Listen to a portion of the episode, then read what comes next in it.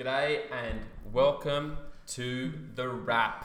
Uh, I think this could be the fifth edition of the wrap. Uh, we're all super excited, but I think before we start, we should probably have a little quick round the circle chat about what are we trying to do on the wrap? What is the goal of this? Um, I'll throw my two cents in, two cents in first because I think that's always good practice.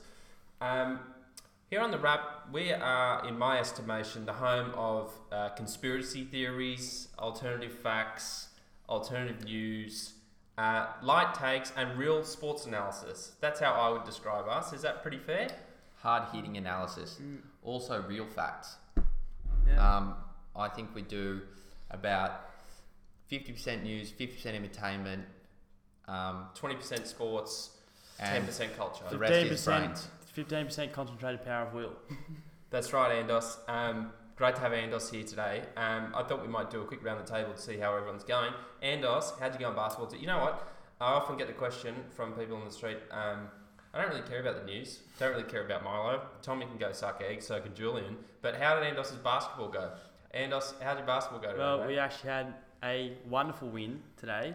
We uh, this, we were playing a team that wasn't really amazing. They were okay. They stuck around. We had to take the finger out a little bit and blow them out in the fourth. But look, I had a, it was a very good game. I played well. I'm happy about it.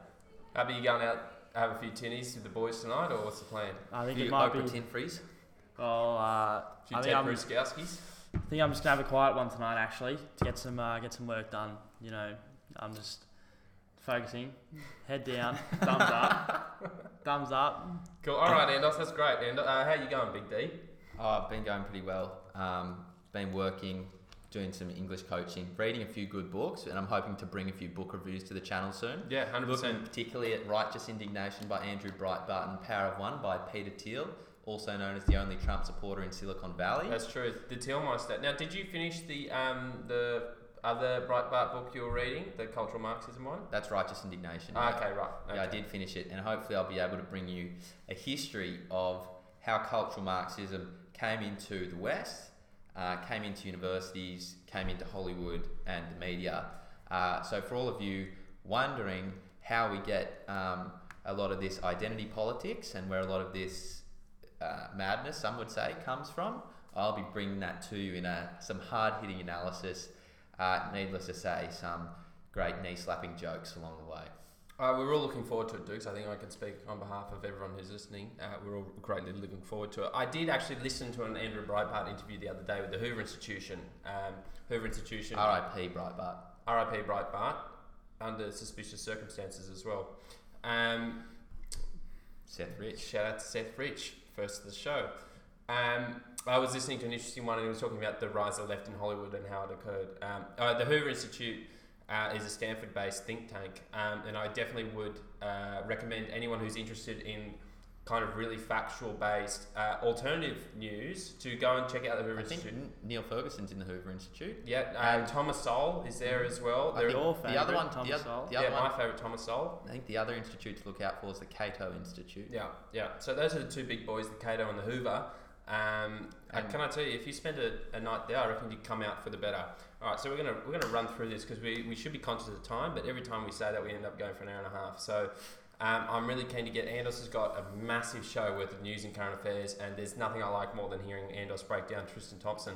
So um, I don't know if Tr- Tristan gets a rap or a gig today, but I'm hoping he doesn't- does. He doesn't. Tekashi does. Oh, your boy nine. six nine. Six nine. Stick around for Tekashi. Stick around for Tekashi. So what we might uh, kick it off with is our jumping to conclusion. So this is the segment where we say something. This is um, in light of, I guess, I'm going to say the first controversial thing on the show is uh, what a lot of boyfriends will say about their girlfriends is that they tend to jump to conclusions uh, without providing a factual basis. So And even to even kick it off, the, the Carnage House presented with the best legs on the program, uh, Andos is going to give us a uh, quick jump into conclusions. Okay, my conclusion.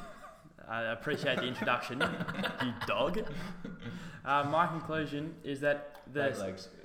Legs 11. The the English subject should be more like a driving test. If you show enough competence, you should pass it and don't have to do it for your HSC. And then It was like Diagon Alley, you know, that scene in Harry Potter. Do you want to repeat that just Okay. more clarity? Uh, English, the subject at school, Yes. which we all know is compulsory, should be more like a driving test. Yep. So like a competency competency test, and Yep. literature should be a voluntary subject. I think that's interesting. I think that is uh, a runner. That's, that's a that- good that- idea. That, that's you've got a, uh, a, a foot in the foot in the door there. I think that's a good chance. Dukes, what's yours?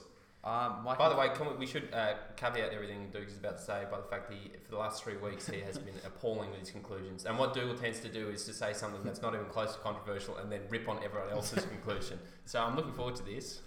my conclusion is that Anthony Davis is not going to get a max contract anywhere except New Orleans. Look, it's a stupid comment.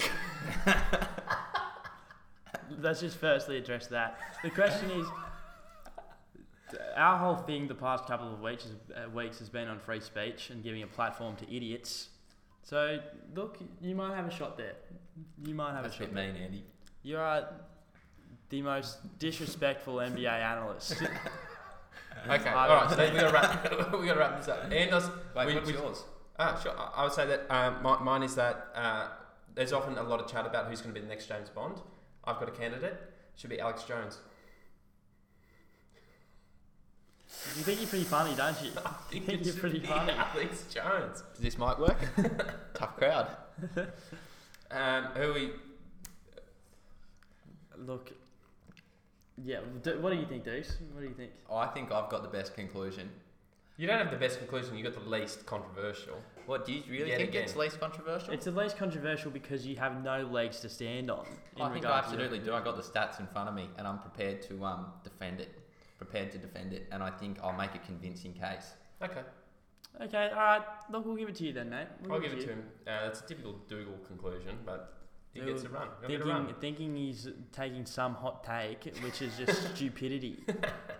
What do you mean? Nobody wants to do English as, as a compulsory subject. So, But changing it to a competen- anyway, competency Andy, test, I digress. you should. I All right, you should do We're going to get on to so on the wrap. What we'd like to do is a domestic story, an international story, and then of course a splattering, as I like to say, of everyone's favourite segment, beta male of the week. Um, and we should also uh, make a mention of the fact that beta male is not exclusively male anymore. And I'm actually almost tempted to expand that even further to, and give it to institutions. So. Um, Institutional identification, Inst- I think we can call it. institutional identities. Um, I don't think Institutional fluidity. Well, that's fair. In fairness, if uh, gender has no biological constraints, then you, you would assume that it could take some kind of institutional form. Good. There's no real logical reason why it couldn't. Um, throw it to the viewers, see what they think about that. Could you identify as the ABC if you wanted, I mean, or the ASX? my, my funniest Could identifying I identify as, as George Soros and get his bank account details? could identify as an Apache helicopter. That's the classic one. It's a cliche. That's a cliche. That's been overused. That's why I said Um, it was classic. okay, but we're going to kick it off with. Uh, You idiot. We're going to kick it off with the domestic story, and uh, I, I mean, a lot of people might think you, all you guys talk about is free speech, um, but I think other people should, I guess, uh, identify the irony in that statement as well. I think before we get into the the meat and veggies of this, uh, the meat and potatoes of this issue, uh, we should um, preface the free speech issue with showing our t-shirts. That's correct. Alex, Andy um, didn't quite make it to the Free Julian Assange rally. I know our best supporters will have, you know, check, checked out our vlog on YouTube. It was actually a great vlog. It's a mixture and of brought to you by content Alex. and clarity. And one of the reasons it was so interesting is that we would find ourselves naturally leaning towards, at least Alex and I probably, towards a classical liberal political perspective, which means kind of a small government, free speech, kind of government gets out of your way, kind of out of the boardroom, out of the bedroom kind of uh, type of scenario. Um, but what we found is that the only people sticking up for um, out of the bedroom, out of the boardroom, uh, in relation to Julian Assange was the, the Socialist Equality Party. The SEP. And um, so they hosted a rally for Julian Assange. We went support the Socialist Equality Party because they're the people putting in the hard yards for Julian, and we found ourselves with bright red T-shirts with Socialist Equity Party written on them. And if they're the ones that are going to protect free speech, then so be it. Yeah, look, it, it was interesting that they were the ones taking the stance, considering, um, I guess, socialism history of not exactly respecting free speech. Um, but if this is the new, hip, trendy face of the socialists, then I'm happy to give them the time of day. Um, we should recognise the fact that it was. I love saying that, but we should recognise the fact.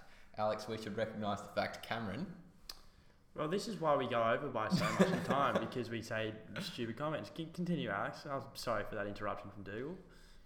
You've, you've set him off today. I don't. you- You're in the bad he's books. stroppy.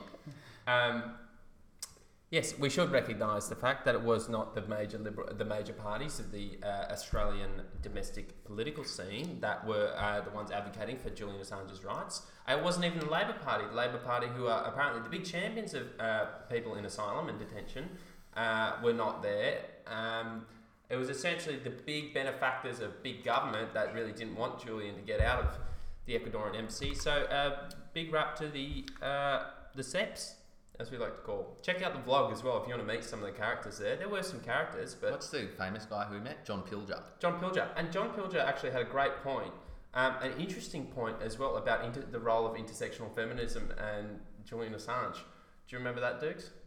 Uh, can you remind me? He made the point that Julie Bishop, who wants to act as uh, kind of this big champion for feminism and for women, is the one who isn't really doing much for the case of Julian Assange, who is exposing a bunch of democratic, uh, sorry, a bunch of governmental impositions on the rights of sovereign nations, particularly um, in kind of Iraq. Mm. Wasn't Uh, oh yeah, wasn't didn't really have a care in the world for the widows and the daughters Yeah. and the wives of That's right. all She- the She couldn't give a stuff about those women, uh, but she's uh, super offended by the lack of MPs at a federal level in government. And I thought that was an interesting take. I obviously John Pilger is not explicitly associated with the Socialist Equality Party, but I was, you know, I would you would think there would kind of be potentially, if this is the new face of the party, uh, consistent across their platform.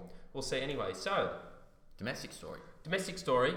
Uh, Milo Yiannopoulos, your boy, uh, Jew with the black husband, um, pretty much ticking all the boxes, uh, has now been what looks like um, there has been a reversal from Immigration Minister David Coleman regarding the visa status of Milo. So, So this is unconfirmed, unconfirmed, but we should give them. We should tell say the story because we haven't rep- we haven't had a we haven't given the lead up. we haven't given the lead up to the story. There was you guys might have seen if you follow us on Instagram. Go check us out on Carnage House Productions, Facebook, YouTube, Instagram.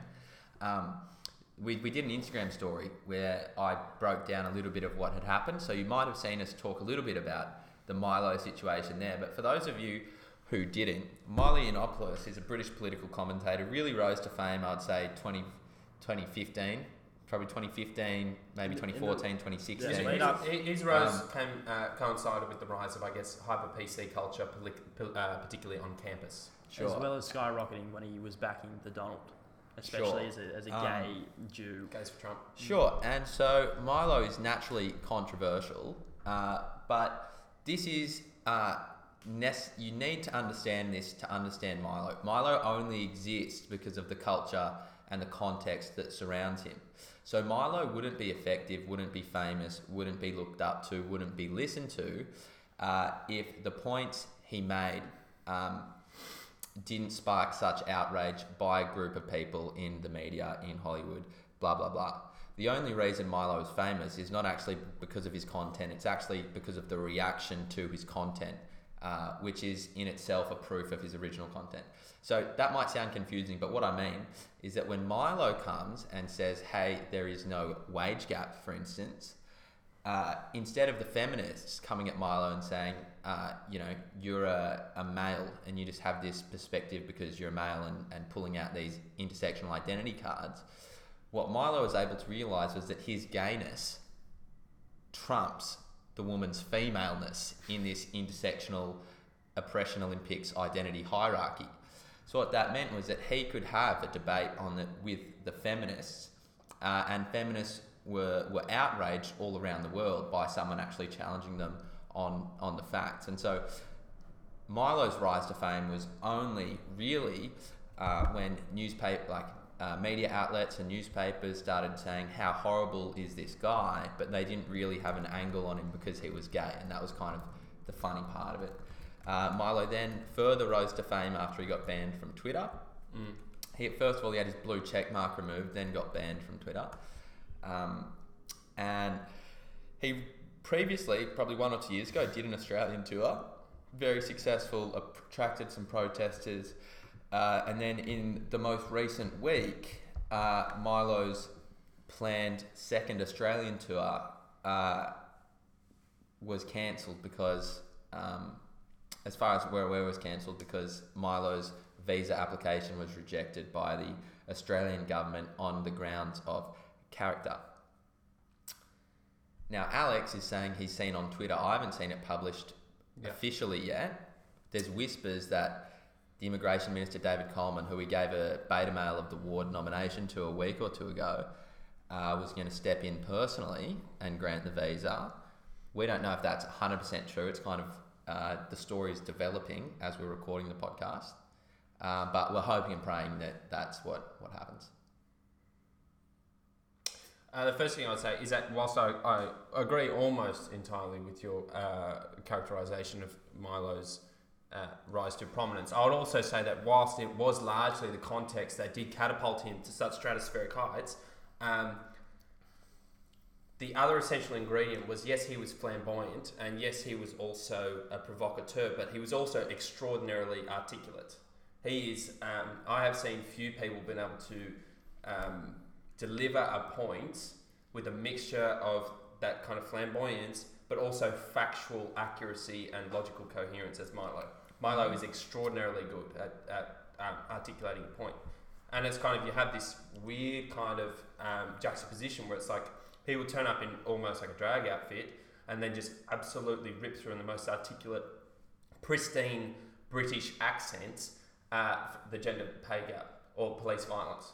Um, but you're exactly right, Dukes. Uh, David Coleman, the, the reports from Sky News and The Australian are suggesting that David Coleman, Australia's immigration minister, may step in personally to grant Milo Yiannopoulos a visa. Now, so there has been considerable um, slapback from a bunch of conservatives, particularly those uh, Cory Bernardi and Pauline Hanson have both been on the record saying that it's an absolute disgrace that it was even considered to be rejected in the first place. Sky News hosts, Sky News, uh, Bolt and I think Rowan Dean and co.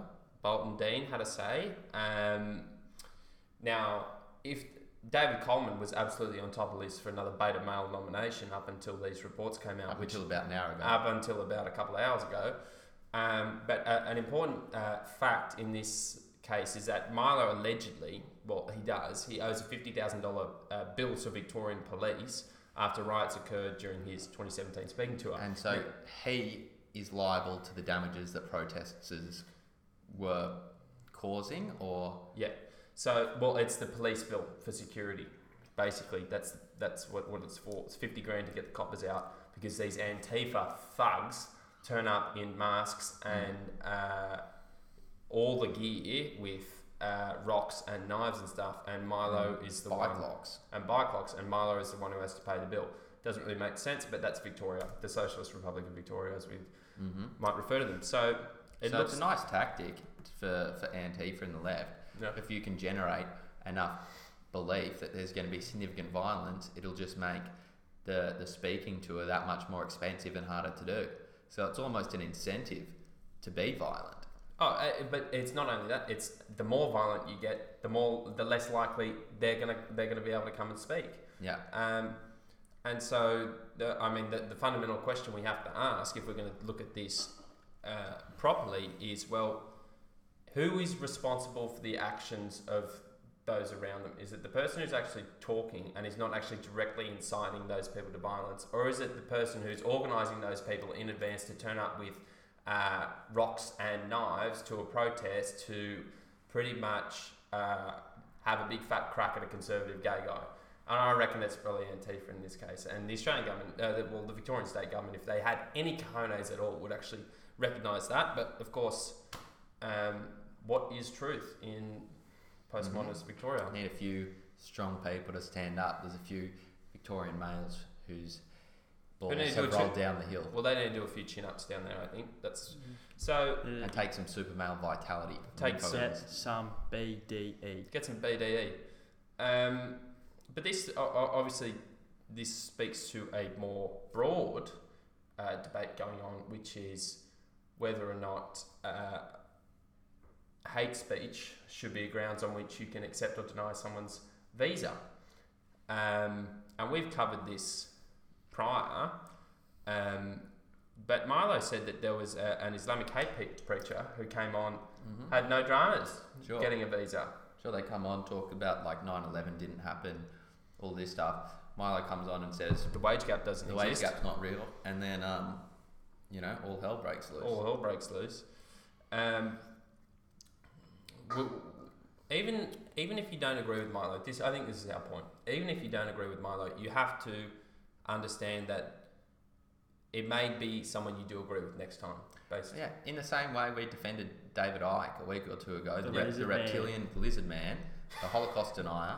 Just let them all in. Now, the question of will we let absolutely everyone in?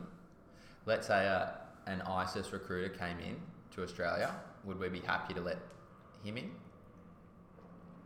Let's say he was doing a mosque tour. um,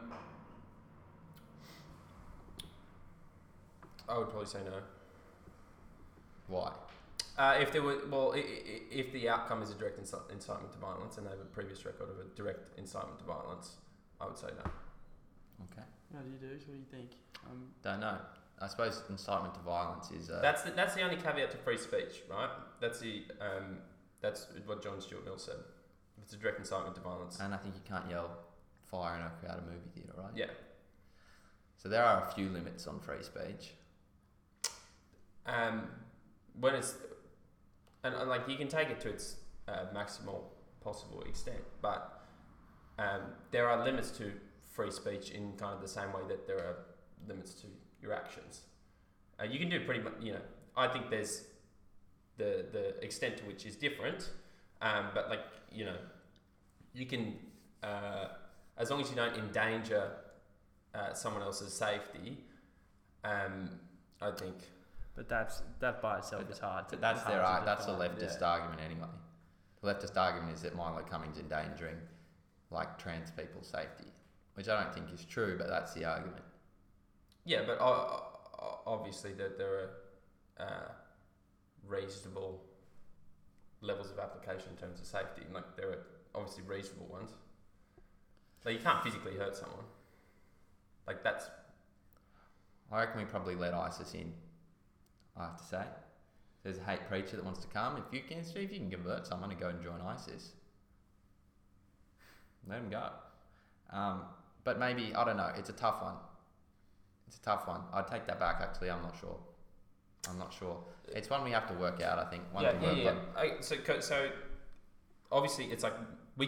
It, it's hypocritical of us to say we're pro free speech, but then someone we don't like can't come in. Yeah, but when you understand that the basis of the ISIS ideology is a, literally a direct incitement to violence, that is what their ideology is. Then I would say yes, that's that's the limit. So we wouldn't have like neo Nazis coming in and like like if someone said, uh, "Let's recreate the Third Reich" or something like that, and came on a recruiting tour, we, would we let them in? I would say no. Okay, just because we, yeah, we need to. If we're gonna have this, cons- we ne- like it has to be down to consistency. I think. Okay, but if their if their doctrine was the third the the Third Reich, because uh, if you talk about the Third Reich, you take the Third Reich in totality, correct? Yeah. That is a, an ethno state, uh, with which with the title uh, eradication of the Jews, correct? And there are Jews here. Yeah. So that would be, in my estimation, if they were planning to practice the exact same uh, ideology, if they actually wanted to implement the Third Reich, there's no way to do that without violence. Mm. Yeah, there was an American Supreme Court justice, can't remember whose name was, who said, um, Your f- freedom to move your fist ends at my face. Yeah. Um, which I think is like a good general rule. And there's obviously going to be a few grey areas around where uh, your freedom of action and freedom of speech are. I think what we would say, what I would say is that there are going to be some contentious issues, but we should be very, very, very careful on any situation in which we choose to deviate away from freedom of speech. Um, that's what I would say. We should Yeah. be very, very careful.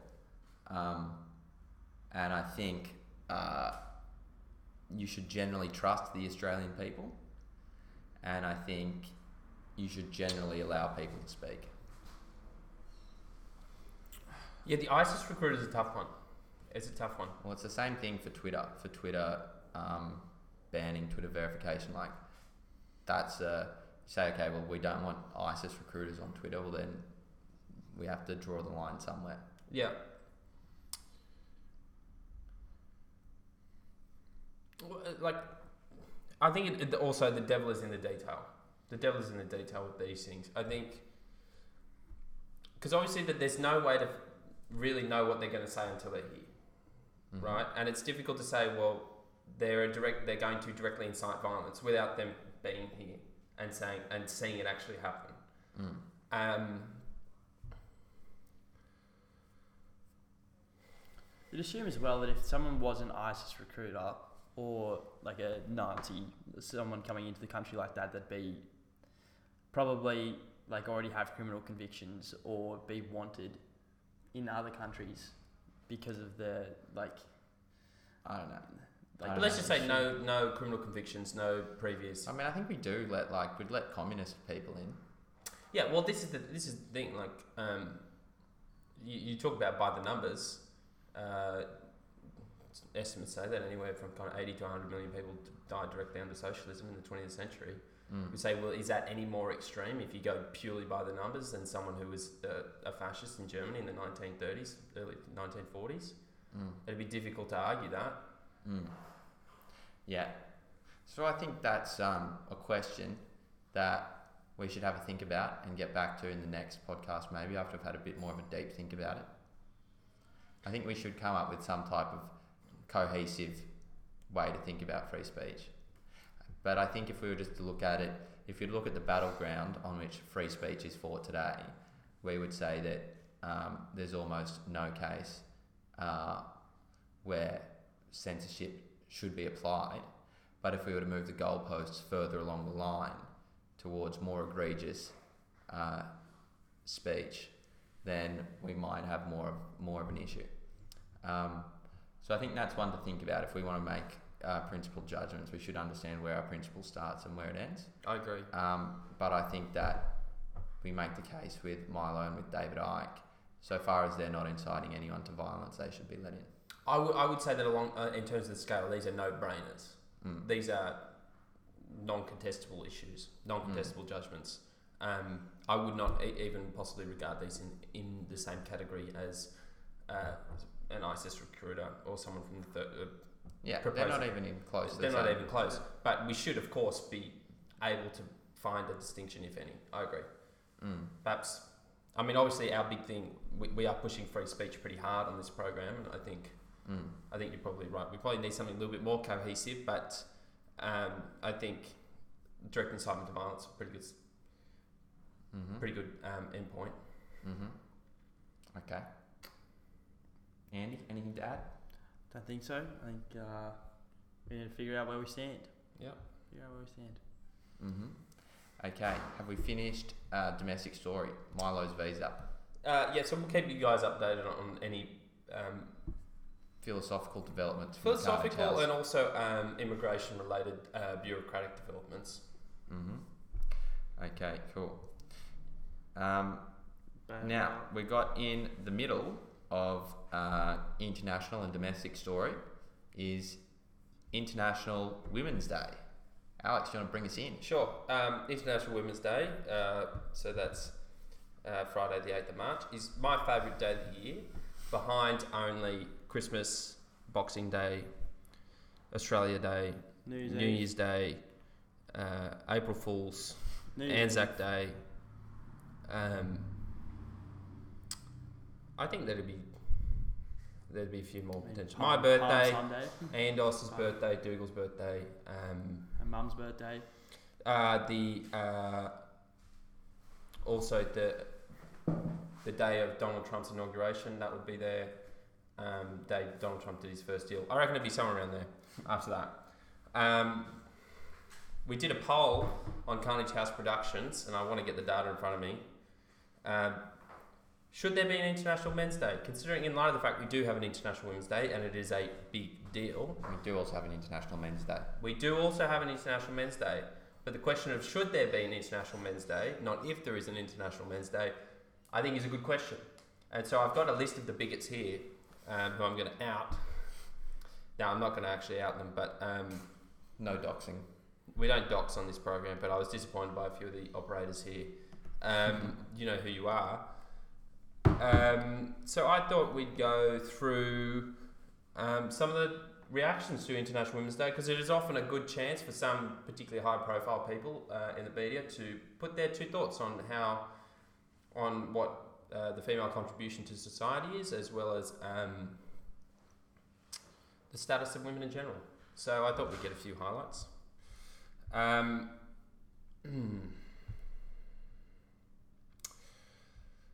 Gillian Triggs, of course, Gillian the Reptilian, uh, a previous beta male nominee, uh, said, This International Women's Day 2019, I'm reflecting on how much farther we still have to go. Despite decades of advances, we are far from equal members of the community. I worry about the impact of casualised employment. Women are enormously overrepresented in industries that give their workers the least power, such as hospitality and retail. Among all this talk of equality, women are still failing, still falling through the gaps. Um, important to remember, Gillian Triggs is on a pay packet north of 400 rubber band banks, um, whilst presiding over a body which commanded more than $16 million in taxpayer funds for wages, trying to find uh, human rights in Australians. Um, she also pretty much destroyed the lives of a couple of QUT boys. Mm-hmm. Um, so big shout out to Gillian the Reptilian. Uh, Donald Trump. Hold on, can we just say on. Do you have a quick reaction to what Gillian was saying? Yeah, yeah, yeah. First of all, Gillian. There's too much there. Gillian, the reason why women are more in casual employment and more in hospitality and retail is because that's where they choose to be. They chose to be there, okay? Now, what you find, and this is the thing, it's like this da- data has been out out there for such a long time. It's pretty frustrating. It's frustrating that you don't damn read it, okay? now, It's it, it's not. If you're they do read it, they just don't, they ignore it. if you're wondering why women are more into um, retail and hospitality, it's there's a simple answer to that question, and that's because they like it more. They like it more. Um, if you go to India and see what profession the, the professional differences in men and women, guess what? There's hardly any. They're all in IT because that's where the jobs are. It doesn't matter whether you like it or not. The only jobs available are in IT. Now, if you go to Scandinavia, where you can basically do anything you want and there are minimal social differences, that's where you find uh, the maximum, uh, like the largest uh, disparity in occupations by gender. So you have the most women in nursing jobs and primary school teaching, and the most men in STEM subjects. And guess what? When you minimize the social forces, the only force left from which people choose is biological forces. And so uh, this proves the age old uh, idea that men, on average, not all the time, just on average, are slightly more interested in things, and women, on average, are slightly more interested in people. And that is backed up by the psychological literature. And, and, the, and the data. And all I'm going to say is that uh, on average, men, you know, you're going to get women who are slightly more, you're going to get women who are more interested in things than some men, and you're going to get men who are more interested in people than some women. But if you take, if you understand that men on average are more likely interested in things, and then you take that to the extreme, take it to the extreme end of the spectrum, like people who are super duper duper interested in things, like engineers, like scientists, like mathematicians, guess what? It's almost all men there because they're on the extreme. And then when you look at people women who are super interested in people, like uh, you know, that's why all the all the primary school teachers and nurses in Scandinavian countries are women.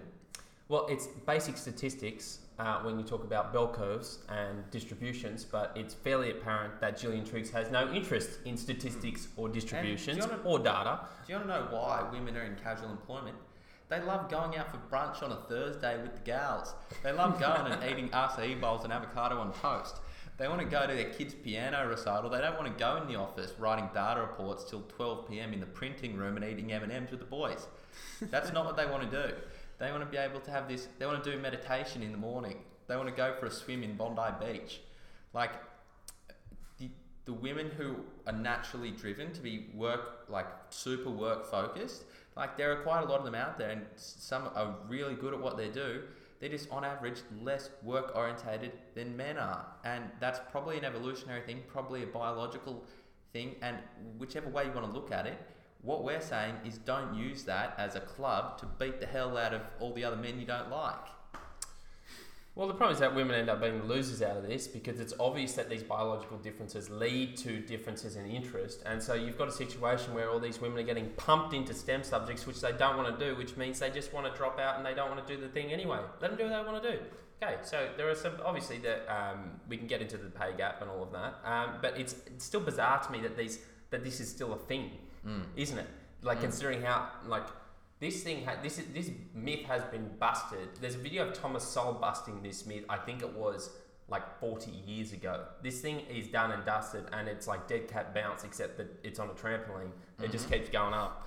Now, I remember seeing like um there was a funny I think it was a blog post and there was this mum who was trying really hard not to give any gender influences to the daughter. So like put her in like a neutral room, gave her like the same amount of toys and the mother was just in absolute despair that the girl was just wanted pink things Yeah. and wanted dolls to play with instead of trucks Yeah. and it was like the whole world was falling down like no this can't be happening it's like sorry doll um, you know, there are some times when women are going to be, um, you know, more interested in dumb, some things, and men are going to be interested in some things. But if you're a girl and you want to go do STEM, go do it. Do what, do whatever you want to do, but don't be guilt tripped into it because you feel like you have to fight against an oppressive system.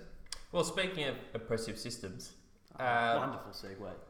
uh, we've got a quote from arguably one of the most oppressive systems, in my estimation, uh, the United Nations uh, and the UN Women Body. So we should also remember.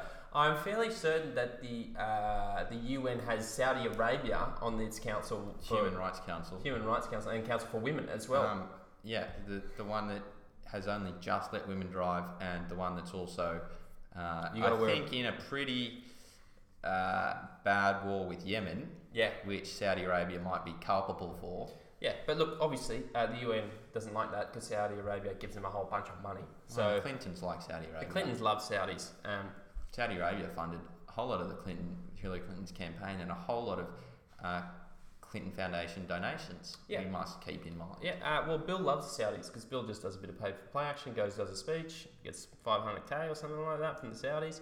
Anyways, uh, so UN Women, this is what they tweeted out, and this is El Clasico from the UN, and this is why I think uh, Donald Trump is right to say, uh, yeah, we're not super keen on funding you guys for very much longer. Uh, happy International Women's Day to all the amazing women who resist patriarchy in solidarity, insist on gender equality, and persist in the face of adversity. So, UN, um, this is why I don't like giving you money um, because you make stupid statements like this. This is the type of statement you make when you've got too much money. Yeah. This is the problem when you don't actually have a problem to fix. You go looking for one. You are a hammer looking for a nail, uh, and you're just going to smack any bloke that comes through. Yeah, and it's funny how all they talk about is the patriarchy. They never talk about the patriarchies in the Middle East because that would be offensive and Islamophobic. Yeah. They talk about the patriarchies in all the countries where women are doing the best, in the countries where women are the majority of university students. Yeah, Uh, you, you wouldn't want to do a time lapse of Iran from 1960 and 1970 to Mhm. now because yeah, you might be pretty horrified by Mm. the result. Yeah, it's the um, classic ivory tower academic who can only come up with this type of stuff when they look at their belly button all day and doing intellectual gymnastics to come to this sort of conclusion about the West. Yeah, so uh, big shout out to UN Women um, for that tweet. Emma Watson. Emma Watson. Emma, Uh, Emma so Watson, think she's a a- UN another person who's who, who's been held back by the patriarchy, uh, was making millions upon millions of dollars for movies, uh, kids' movies, written by a woman, um, where she was one of the lead characters. Yeah, she made bank. Yeah, it must be real tough doing that, wearing designer gear to all these UN uh, events. She's cute though. Yeah, she's attractive. Very cute. First Isn't it- celebrity crush, I think, was one of mine. I Maybe it was it was- Hannah Montana then. I Emma thought it was Daniel Radcliffe. Didn't you get a signed poster from Daniel Radcliffe? Best Yeah. wishes. Daniel Radcliffe. Okay, It's like cool. a fragrance. Um, and it's you know it's it's not a Car- Carnage House production uh, without a mention of the ABC. So, ABC chief econ- economics correspondent. Uh, I don't know how much economics is actually going to be in this tweet, but I reckon there's going to be uh, some pseudoscience. Emma Alberici. Um, quote, Australia has slipped from 15th to 39th of 149 countries in four measure, measures of gender equality. We are number one in female educational achievement, but in labour force participation, advancement, and pay gap, we're at 46th. So the fact that you're still mentioning the pay gap suggests to me that you know nothing about economics. Not only this, um, you're number one in e- educational achievement, but in labour force participation. That all that says to me is that yeah, you guys go to uni, the girls go to uni, and they finish school, and uh, women are actually graduating more than men, at about 55 to 45. Um, but then natural forces take over after that. Mhm. Yeah, it's like why are we having a competition about women in uh, women in the workforce? It's like women can go into the workforce if they want to. It's not a competition who can get the most women in the workforce because you know what? Some families find it better in a mutual agreement for the woman to stay home or the woman to get casual employment. Some families find it better for men to stay home. But you know what? After the woman takes, um, you know, usually takes predominant uh, takes leadership for the uh, child's kind of first one or two years of development, uh, the woman often feels like she might want to stay home, um, and that's that's not an issue. That doesn't mean uh, she's lo- helping. Um, she's contributing to women to, to Australian women losing the international women's competition. Yeah. It's just a social arrangement that works. Yeah, um, pretty funny. Uh, not surprising that the ABC is pushing uh, not economics, but uh, what is essentially leftist propaganda again, yet again. Um, I don't mind if you're going to push this stuff, but can we please have some kind of balance? Or at least don't make us pay for it. That's a better point. That's a better point. Um, so we should finish up with the Don Star, um, DT, the big man, uh, Real estate developer from New York. real estate developer from New York. Um, tweeted women's unemployment rate is down to 3.6%, was 7.9% in January 2011. Things are looking good. On International Women's Day, we honour women worldwide for their vital role in shaping and strengthening our communities, families, governments, and businesses. Good work, Dunstar. Good, work. That's good a nice, comment. clean tweet and a bit of facts, bit of commentary. Now, interesting. The Women's March was a worldwide protest on January 21st, 2017, the day after the inauguration of Donald Trump. So you've got uh, a guy who's, um, I think he's got more females in his, uh, more female aides and more female uh, members in his team than any previous president. I think it was besides like JFK, and he's also got uh, just I think it, you had the UN ambassador was a woman. I think the new CIA director is a woman. Um, he loves the point. The next Supreme Court justice looks like it's going to be a woman. Um, again, if he's a misogynist, he's not a very good one. Do you know what was hilarious was when Obama came out and talked about the wage gap, saying it was unacceptable to have like a 17 cents wage gap.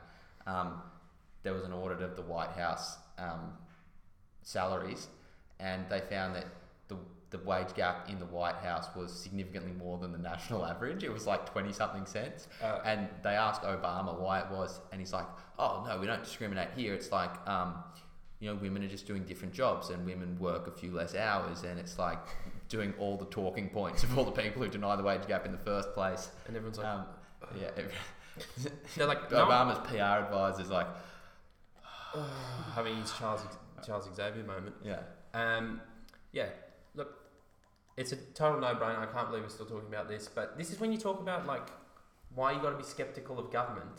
This thing has been squashed for like forty years, and government officials are still coming out and talking this absolute Yeah, garbage here's the easy every argument. day.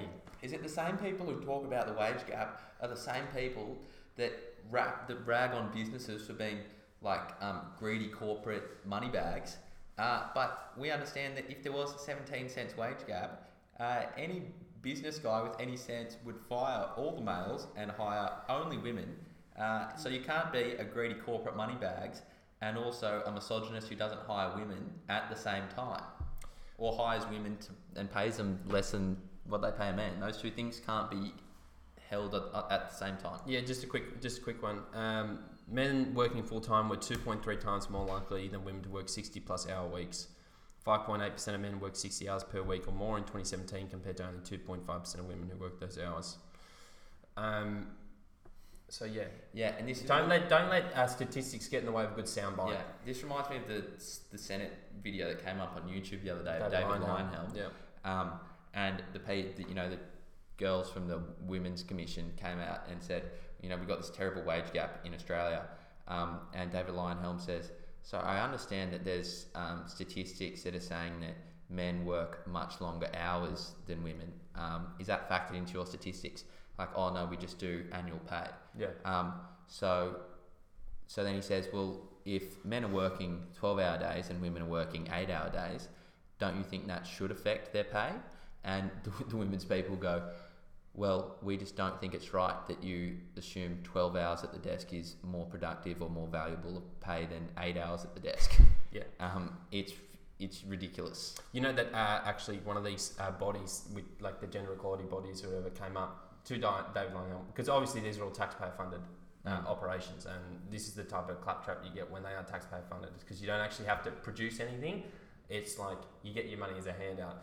And David Leyonhjelm says, so we actually have data on uh, your salaries at your commission, and we understand that the uh, it was like the commission for the studies into gender inequality, and because they came out with it, and he goes, so can you explain to me if you guys aren't able to pay men and women the same, uh, if there is a gender pay gap at your place, at your business, how on earth do you expect everyone else to do it?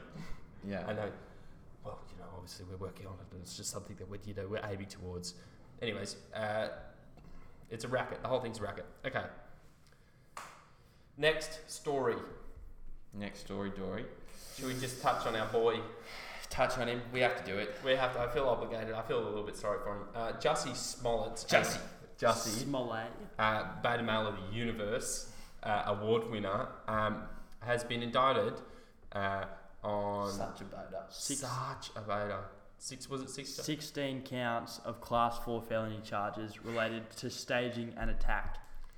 Um, Duke's mentioned it before. Uh, Jesse Smollett, Justice Smollett is a racist, uh, first and foremost, uh, because you also have to remember, for whatever reason, he tried to stitch up two white guys for hanging a noose around him and pouring bleach on him, and he obviously couldn't find two white guys, so he had to find two black guys to do the job on him. So you know what? This is MAGA country. This is MAGA country. Nobody watches Empire, particularly not Trump supporters. And no Trump supporters, white guys, walk around with MAGA hats on at 12 a.m. in Chicago uh, when there, it is pretty much a war zone there. And I guarantee you, the first two people who get shot up in Chicago walking around yelling, it's MAGA country, are two white guys. It's Chiraq. It's Chiraq. So, Jussie Smollett, um, you guys should all look it up. If you want to talk about uh, why r- race relations might not be going so well, Mm. and that's a pretty good example.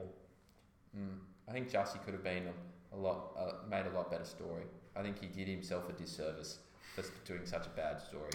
Well, the problem is that they have to turn these white people into such Machiavellian, Machiavellian, uh, like evil, like supervillains Yeah. that they have to throw in everything. It's like, okay, Yeah. okay, so they're wearing MAGA hats. All right, what else?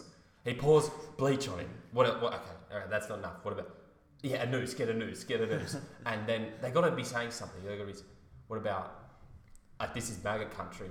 And also, what about some homophobic slurs? Yeah, throw some, and maybe some racist stuff as well. It's like, dude, Yeah. you can't have everything. It, it reminds me of when um, Mr. G in Summer Heights High goes, Welcome to the wonderful world of drama. And this is theatre. and he's not able to even create a good piece, a good play to have himself like being believed by the populace. What an idiot. started off strong and also you tailed off there, but that's a good point. point, and we'll just we might even cut that last bit out of yours and just play the Mr. G clip. Thank you. Um, cool. Uh, I've got a beta. So we've So obviously got So that's a beta male nomination. because that's confirmed. Um, Second beta male nomination, my favourite. your favourite, Yeah. uh, goes to PETA. So the uh, what does PETA stand for? It's it environmental something agency. Um, people for the ethical treatment of animals. Yeah, that's it. Close. Close ballpark. Um, so so PETA decided they were going to take take a crack at probably uh, The one most- of the most widely loved people in the history of the universe. I Um, mean, you have like Jesus, Gandhi. Uh, you maybe have like Rosa Parks, uh, Martin Luther King, and then Steve Irwin is there. I reckon Steve Irwin's more popular. I reckon because Steve Irwin's not more- everyone's involved with. Not everyone loves discussing and learning about race relations, but Yeah. everyone loves animals, Yeah. So regardless of whether you love them because you love them, or you love to eat them, or you just think they're cute. You, everybody, everybody loves them, and you know who loved animals the most? Steve Irwin. So, so PETA decided uh, it was a good idea to take a crack at Animal Jesus, um, Australian animal. Jesus. Australian Animal Jesus. Probably the most widely loved Australian of all time, between him and Ziz, maybe. Him and Ziz. Ziz would be up there. Banjo Paterson. Banjo Ooh. Paterson. Good call. Maybe uh, Donald Bradman would be up there. Michael Bevan. Michael Bevan. Oh, I just don't think people get around him as much as they get around Steve Irwin. Just everybody loved Steve Irwin so much. Or maybe maybe I John. Eales. John Eales. for John kicking, Eales kicking kicking it the over. goal. Yeah. So look, he's he's he's in the pantheon, and he's probably Zeus. Um, and He's so on Mount Olympus. So PETA decided um, they were going to take a crack, a ping at him um, on the memorial of his death. So on the anniversary of his death, they decided it was a good time to, to take a crack at him. So they tweeted, hashtag Steve Irwin was killed while harassing a ray. He dangled his baby while feeding a crocodile and wrestled wild animals who were minding their own business. Today's hashtag Google Doodle sends a dangerous fawning message. Wild animals are entitled to be left alone in their natural habitats. So as you can imagine, uh, people weren't super stoked with PETA. Um, and so I want to nominate PETA for nominating the worst possible candidate to have a go at in the history of possible cracks. This is uh, Steve Irwin. If Steve Irwin could be the Prime Minister, he should be. He Ste- should really be on the $100 bill. Steve He Irwin. should be on the avocado. Steve Irwin could be the Prime Minister of Pakistan if he wanted to be. That's how popular he is. And uh, PETA deserves everything they got coming to him, so that's my nomination for Beta Bum. You know what? I watched a like a Steve Irwin tribute the other night, and it it made me almost tear up. I was on the verge of tearing up. Oh yeah, you get to tear up when you watch the uh, the uh, remembrance stories on YouTube. And then it, and then it's just like my he was asked like what's his goal in conservation. He goes, my job is complete when I'm able to pass the torch on to my kids, and they are the new Steve Irwin, and they are like, and at that point, my job is done, and I'll be so happy. And it's just how can you hate this guy? How can you have a crack at him, especially when he's just like on the anniversary of his death? PETA, you can go kick Can I tell you, if- and and even if the guy did wrestle with the crocodile, I guarantee you the crocodile was having fun. if there was one bloke who would know how to have a good time with a crocodile and like have a bit of like wrestling properly, it would be Steve Irwin. Um, yeah. So I, I have a, a, a, another nomination for Beta Male of the Week. I don't know if Who is it? Osman Faruqi. Um, so Who, who is he? well, he, Osman. I'll give him. I'll, I'll look him up. Okay, while you guys are doing that, I'm going to take another international story. Yep, go. This is the Tommy Robinson update. Now, for those of you who remember on our YouTube and Facebook, Alex and I did a Tommy Robinson emergency video because Tommy was getting stitched up by the you know San Francisco, uh, Silicon Valley corporate media giants who kicked him off Facebook and Instagram. Now, Tommy went to jail like uh, early last year for two and a half months. Uh, in he was in um, solitary confinement for two and a half months before the Court of Appeals um, realised that uh, the case which he was charged with was fundamentally flawed, and they let him off. Um, now, Tommy has, as of a couple of days ago, been charged uh, again. Been charged again with the same crime, contempt of court, that he was uh, acquitted of last time. Now, some people might think this is double jeopardy. I, you know, I'm not a legal expert, um, but he was uh, he's been charged again, and so he's going to have to appear in court in another couple of weeks to defend himself. So the Attorney General uh, and Devon MP Geoffrey Cox in Britain decided that Tommy's case should be reheard. A statement from the Attorney General's office said Mr. Cox reached his decision based on an assessment of the evidence and said that it was in quote the wider public interest. Mr. Cox said, after carefully considering the details of the case, I've concluded there are strong grounds to bring fresh contempt of court proceedings against Tommy Robinson. And so, not only does Mr. Cox get a Beta Male of the Week nomination, um, but if we understand what Tommy's contempt of court case was originally, it'll give us more light to shine on why Mr. Cox is such a beta. Tommy in Britain had been reporting on mass immigration into Britain for several years. Now, Tommy had been one of the only people covering the grooming gangs, uh, which were bringing up um, British girls, um, training them to be gang raped, uh, doing the gang rapes, and then, um, and, and it was all operating inside these Muslim communities. Now, caveat obviously, not all Muslims are like this, most Muslims aren't. Um, but we must understand that these grooming gangs were all from, uh, these guys were all from Pakistan. Um, it was The encouraged through uh, the text of, uh, you know, the Quran. And what I'm going to say is that, uh, so Tommy, so these guys had their trial like two years after Tommy was the only guy reporting on it. Yeah. And so eventually they went to court and Tommy was live streaming himself outside and he was, um, you know, charged with interfering with the court process. It's called like contempt of court. And what I would say to Mr. Cox is that if you spent half as much time um, protecting British girls, uh, you know, in the theme of International Women's Day, if you spent half the time trying to protect them from gang rapists, um, that you spend on trying to uh, fight hate speech and guys like Tommy Robinson, uh, your country would be a lot a lot safer and people would be a lot more happy with your government. So Yeah. that's what I'm going to say to you. Uh, there's not much else to say except you're a bit of a lunatic uh, who's pandering to. Um, There's there's know, a lot of words you want to use for this guy, um, particularly since Tommy Robinson is one of the only guys who's reporting on actual uh, racial stuff. Uh, you got to, most of the girls that these uh, grooming gangs were attacking were white. Um, Mhm. There was a racial element to this. There's no question about it. Um, and if we're going to be in the interest of racism, uh, uh, in the interest of protecting the public from uh, racism, having a slap at Tommy Robinson, well, then I think it pretty much says that Britain may well be lost. mm. Um, it is a damning indictment on the kind of relative morality of uh, British bureaucracies and British authorities, um, even to the most local levels of government. You look Mm. down, it was the local police who refused to act on the several reports that these grooming gangs were operating. that Tommy was reporting on. Uh, yes. like two years after Tommy started reporting on it that anybody acted. So you have, in my estimation anyway, a total corruption. A the poison has gone from the fingers all the way to the heart.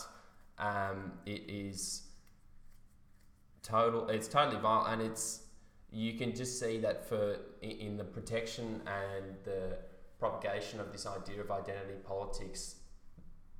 There are actual victims of this, like actual real victims. Um, and so long as we kind of sit here and pretend that there things aren't happening um, because you don't want to be labelled as racist, well, I'll say there's actual racism that's occurring, and it's it's not just against white people, but it's it's dangerous, and there are real consequences. Mm-hmm. Um, yeah, what a thug this Mhm. guy is, Cox.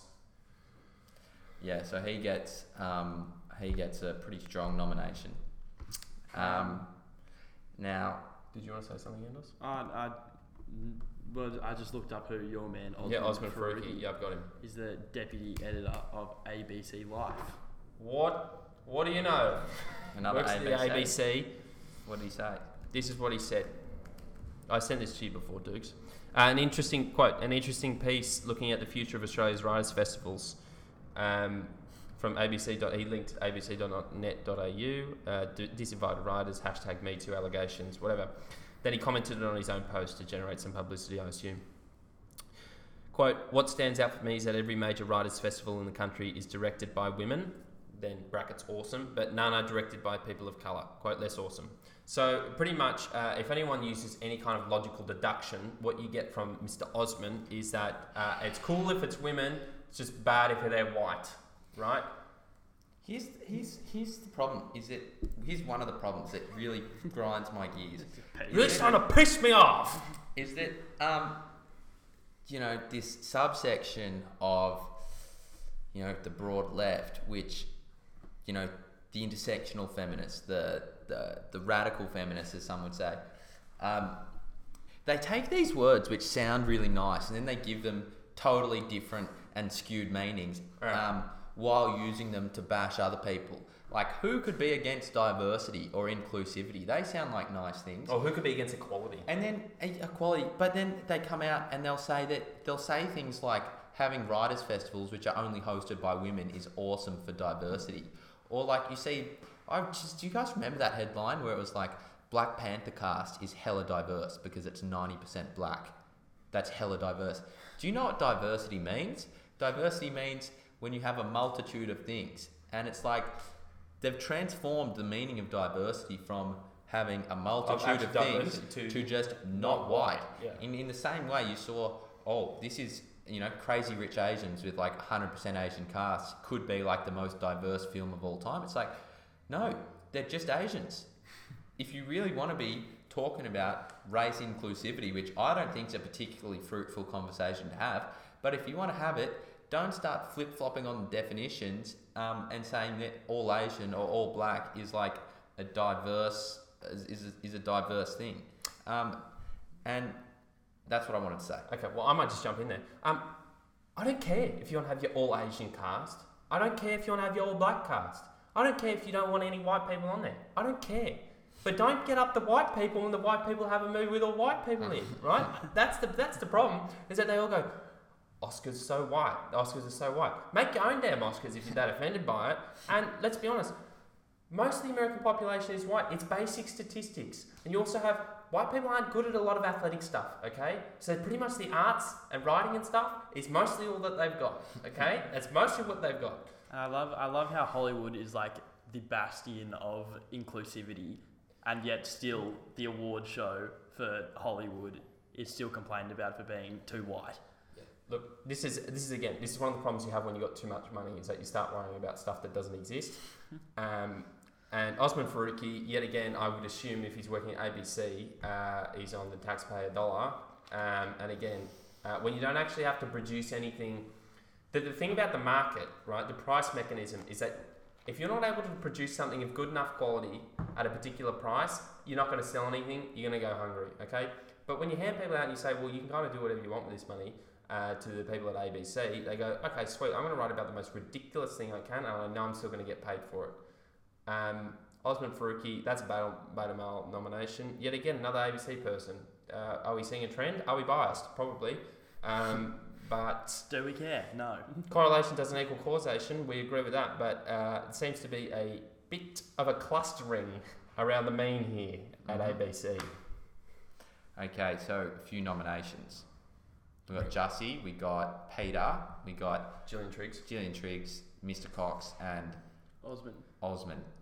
I think we give Jussie just the eternal beta male of the universe. I think Which- yeah, I think which- we should, Um, but a But separate I one. think I think he gets a separate one. He's in the beta male Mount Olympus right now, Jussie. he's on. He's in the pantheon of I would nominate um, the Mount Rushmore. I would. He's on the Mount Rushmore, and I would give beta male of the week to Attorney General Mr. Geoffrey Cox. Yeah. if we're happy with that. Look, I pers- I'm happy to defer, but personally, just because of my love for Steve Irwin and the collective love for Steve Irwin that we all have, I think they should get an extremely honourable mention. Yeah. If, if they're not gonna, if I'm- Peter's not yep. going to take out the Yeah, award, Peter I, can I get think I think we give Peter the award, and an honourable mention definitely goes to No, we give Peter the honourable mention. We give and Peter the honour- Mr. yeah, yeah, Geoffrey yeah. Cox, and Geoffrey Cox, who's just a Um, beta male. who's just the total beta male. yeah. Um, Alex, do you Okay, What? I was just saying you could have said it out loud. Okay, he's a bitch. He's a bitch. She's a bitch. He's a massive bitch, and he deserves a. He, a, He's a a, bitch. he's an A grade type of bitch. A punk ass bitch. He's a bitch. Paper bitch. Paper bitch. Free Tommy. Um, but another relevant point on Tommy is that while he was in jail, he had all these people raising money for him. Mm. And, um, you know, I think it's tens and tens of thousands, if not hundreds of thousands of pounds. And so Tommy, uh, pounds. via his YouTube channel, has sent his regards to all the fans who keep supporting him and looking after him. Uh, and that's the money that was raised while he was in prison, is the money he's using to both defend himself and also sue all the fake news media who were falsely reporting on him. Yeah. Um, Go hard. Take him to claims, bro. including Sunday Times, Socialist Working Party, The Guardian, and the Crown Prosecution Service all have uh, Big lawsuits all, ahead of all him. have big lawsuits ahead of them. And Yeah, that's, bruv. um, that's something we're happy with. Something we're happy with. going take well, well, let's just hope that the, that the justice system. Um, Yeah. Well, what we really want, the worst case scenario, would be Tommy gets sent to jail and gets um, killed by the Muslims inside, because that's a decent chance that will happen. Um, and hopefully that gets taken. well, I think that was one of the reasons they had to put him on um,